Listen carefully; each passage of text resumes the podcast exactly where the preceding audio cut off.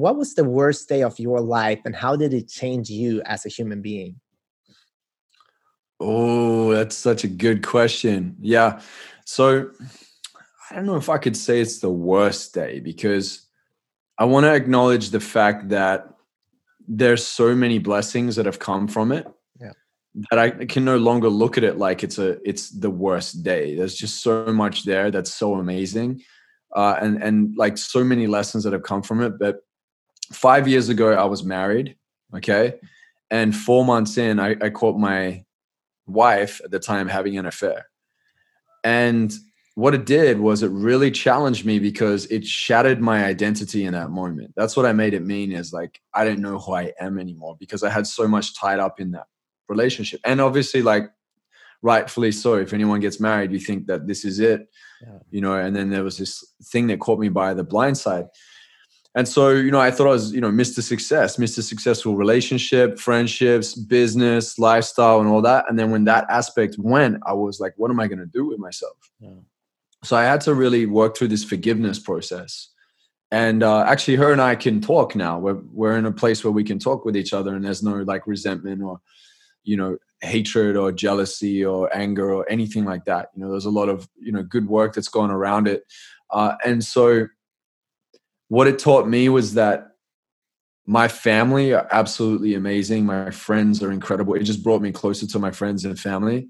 Yeah. Um, it taught me how to love and forgive. It taught me how to be compassionate towards others. It taught me about um, sitting down and taking ownership. I had to sit down and go, okay, how did I play my part in this experience too? Instead of just saying, you know, when it could have been so easy to say it's her, her, her, right? And so that was something that was huge for me and there's just so many blessings from that because I teach so many people and coach so many people that are experiencing this right now in their life. And I get to be the space with them, you know, and I get to support them in it. And there's just so many blessings from it. So it seemed like a big thing at the time, as most things do. And then there's just so much that can come from it. As well, this whole coronavirus situation, COVID, it's like for some people, it seems like the biggest thing, the worst thing, you know, the darkest time of their life, right?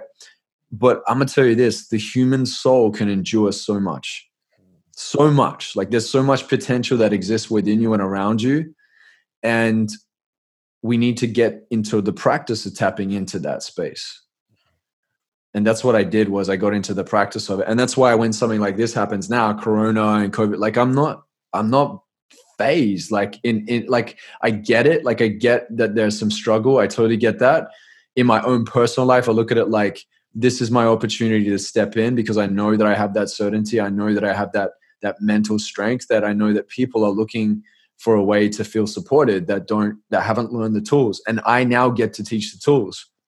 I spoke to over a thousand people last night, 1200 people live on a live stream to to work through this and how to get to a place to create your vision now and how to remove your fears before you step into your vision. I taught 3 days straight in a mastermind before that we had a, a 96% retention rate. Like 96% of people stayed on because they wanted to learn the tools. I was teaching exercises on procrastination and overcoming it, how to identify the limiting stories, how to overcome that, how to transform their pain into power, how to get clear on their next 90 days so they're empowered and not not distracted by the negative news in the media and, and everybody trying to bring them down that are in that space too.